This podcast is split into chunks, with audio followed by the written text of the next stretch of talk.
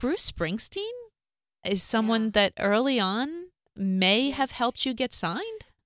Definitely helped us. So um, I always say to musicians when they ask about the the Bangles journey um, and about record companies and how did it all happen, and I and I always say it only takes one record company. So don't, I mean, really, it was Columbia Records. They were basically the only label that was interested in the Bangles. And Peter Philbin, who was an A&R person there at the time, um, had worked closely with Bruce Springsteen on a lot of projects. And the Bangles were just a young band, and we were playing a theme park, Six Flags Magic Mountain, which young bands do. Uh, and it was, I don't have the exact date, I would say 83, probably 19, early 1983, maybe, um, or maybe even late 82. So again, I don't have a computer, no way, no way to fact check it, but I'm going to say, let's go with 83.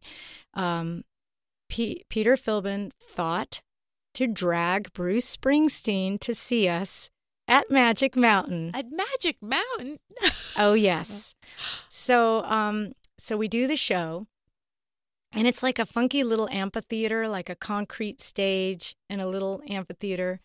And um yeah, shortly after that we got signed so um, bruce said all the right things to our a&r person and you know i think that um, i had an incredible opportunity years later when Bruce was the um, MusiCares Man of the Year.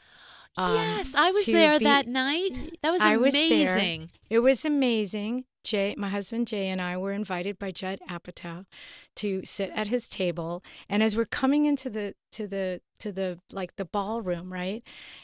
We're getting closer and closer to the stage, and Jay and I are thinking to ourselves like, "Whoa, Judd got a really good table, really, really prime location. So we ended up, because Judd is a huge Springsteen fan, and at the front center table with the best view, right, of when, because the artists who are, are the uh, part of, you know, being honored do a performance.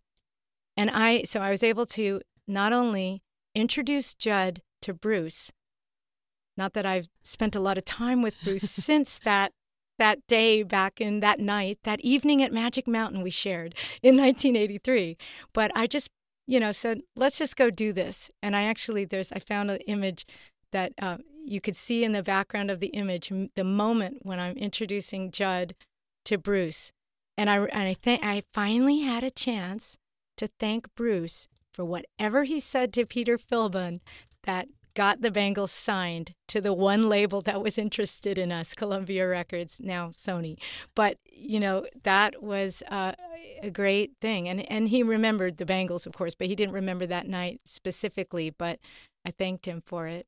That is so some, sweet. Yeah, he yeah. had he said that he liked the band. He he vetted us he vetted us with our A&R guy who was like, "Hmm, I wonder what Bruce will think of this this band." and that does all this sort of Beatlesque stuff with the three-part harmonies and four-part harmonies, but anyway.